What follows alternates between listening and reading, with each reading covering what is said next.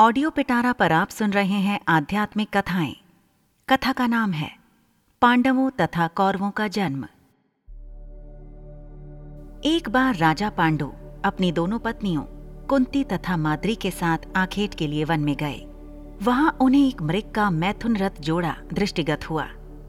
पांडु ने तत्काल अपने बाण से उस मृग को घायल कर दिया। मरते हुए मृग ने पांडु को शाप दिया। राजन तुम्हारे समान क्रूर पुरुष इस संसार में कोई भी नहीं होगा। तूने मुझे मैथुन के समय बाण मारा है। अतः जब कभी भी तू मैथुन रथ होगा, तेरी मृत्यु हो जाएगी। इस शाप से पांडु अत्यंत दुखी हुए और अपनी रानियों से बोले, हे देवियों, अब मैं अपनी समस्त वासनाओं का त्याग करके इस वन में ही रहूँगा। तुम लोग हस्तिनापुर लौट जाओ। उनके वचनों को सुनकर दोनों रानियों ने दुखी होकर कहा, नाथ हम आपके बिना एक क्षण भी जीवित नहीं रह सकती। आप हमें भी वन में अपने साथ रखने की कृपा कीजिए। पांडु ने उनके अनुरोध को स्वीकार करके उन्हें वन में अपने साथ रहने की अनुमति दे दी। इसी दौरान राजा पांडु ने अमावस्या के दिन बड़े बड़े ऋषि मुनियों को ब्रह्मा जी के दर्शनों के लिए जाते हुए देखा। उन्होंने उन ऋषि मुनियों से स्वयं को साथ ले जाने का आग्रह किया। उनके इस आग्रह पर ऋषि मुनियों ने कहा, राजन कोई भी निसंतान पुरुष ब्रह्मलोक जाने का अधिकारी नहीं हो सकता। अतः हम आपको अपने साथ ले जाने में असमर्थ हैं।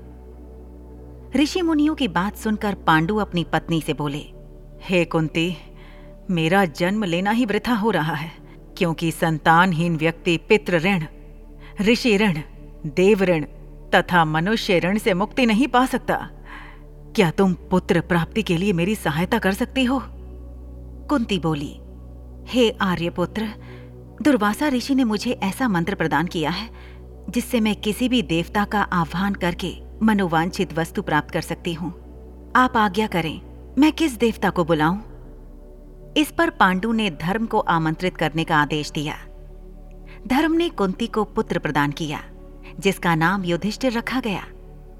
कालांतर में पांडु ने कुंती को पुनः दो बार वायुदेव तथा इंद्रदेव को आमंत्रित करने की आज्ञा दी। वायुदेव से भीम तथा इंद्र से अर्जुन की उत्पत्ति हुई। तत्पश्चात पांडु की आज्ञा से कुंती ने माद्री को उस मंत्र की दीक्षा दी। माद्री ने अश्विनी कुमारों को आमंत्रित किया और नकुल तथा सहदेव का जन्म हुआ। एक दिन राजा पांडु माद्री के साथ वन में सरिता के तट पर भ्रमण कर रहे थे। वातावरण अत्यंत रमणीक था और शीतल मंद सुगंधित वायु चल रही थी। सहसा वायु के झोंके से माद्री का वस्त्र उड़ गया। इससे पांडु का मन चंचल हो उठा और वे मैथुन में प्रवृत्त हुए ही थे कि शापवश उनकी मृत्यु हो गई।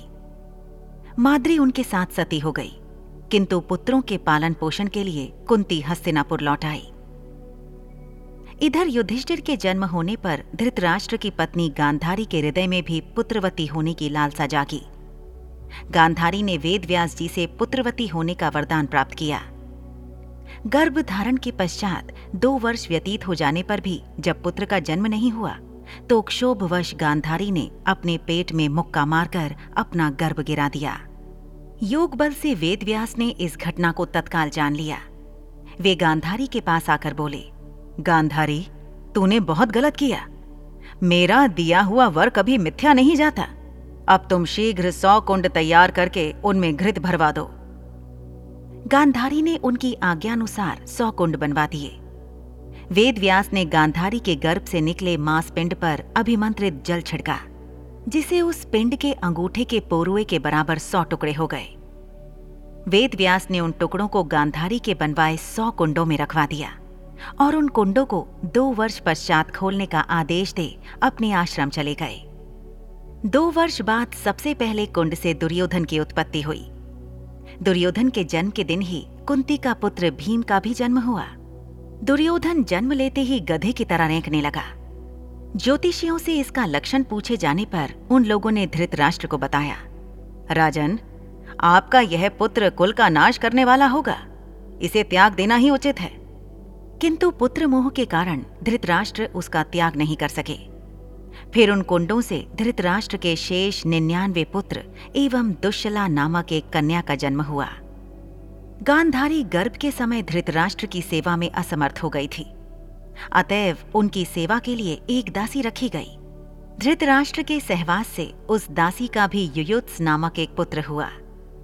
युवा होने पर सभी राजकुमारों का विवाह यथा योग्य कन्याओं से कर दिया गया।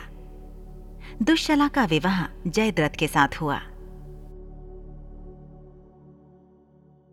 ऐसी ही इंटरेस्टिंग किताबें कुछ बेहतरीन आवाजों में। सुनिए सिर्फ़ ऑडियो पिटारा पर। ऑडियो पिटारा सुनना ज़रूरी है।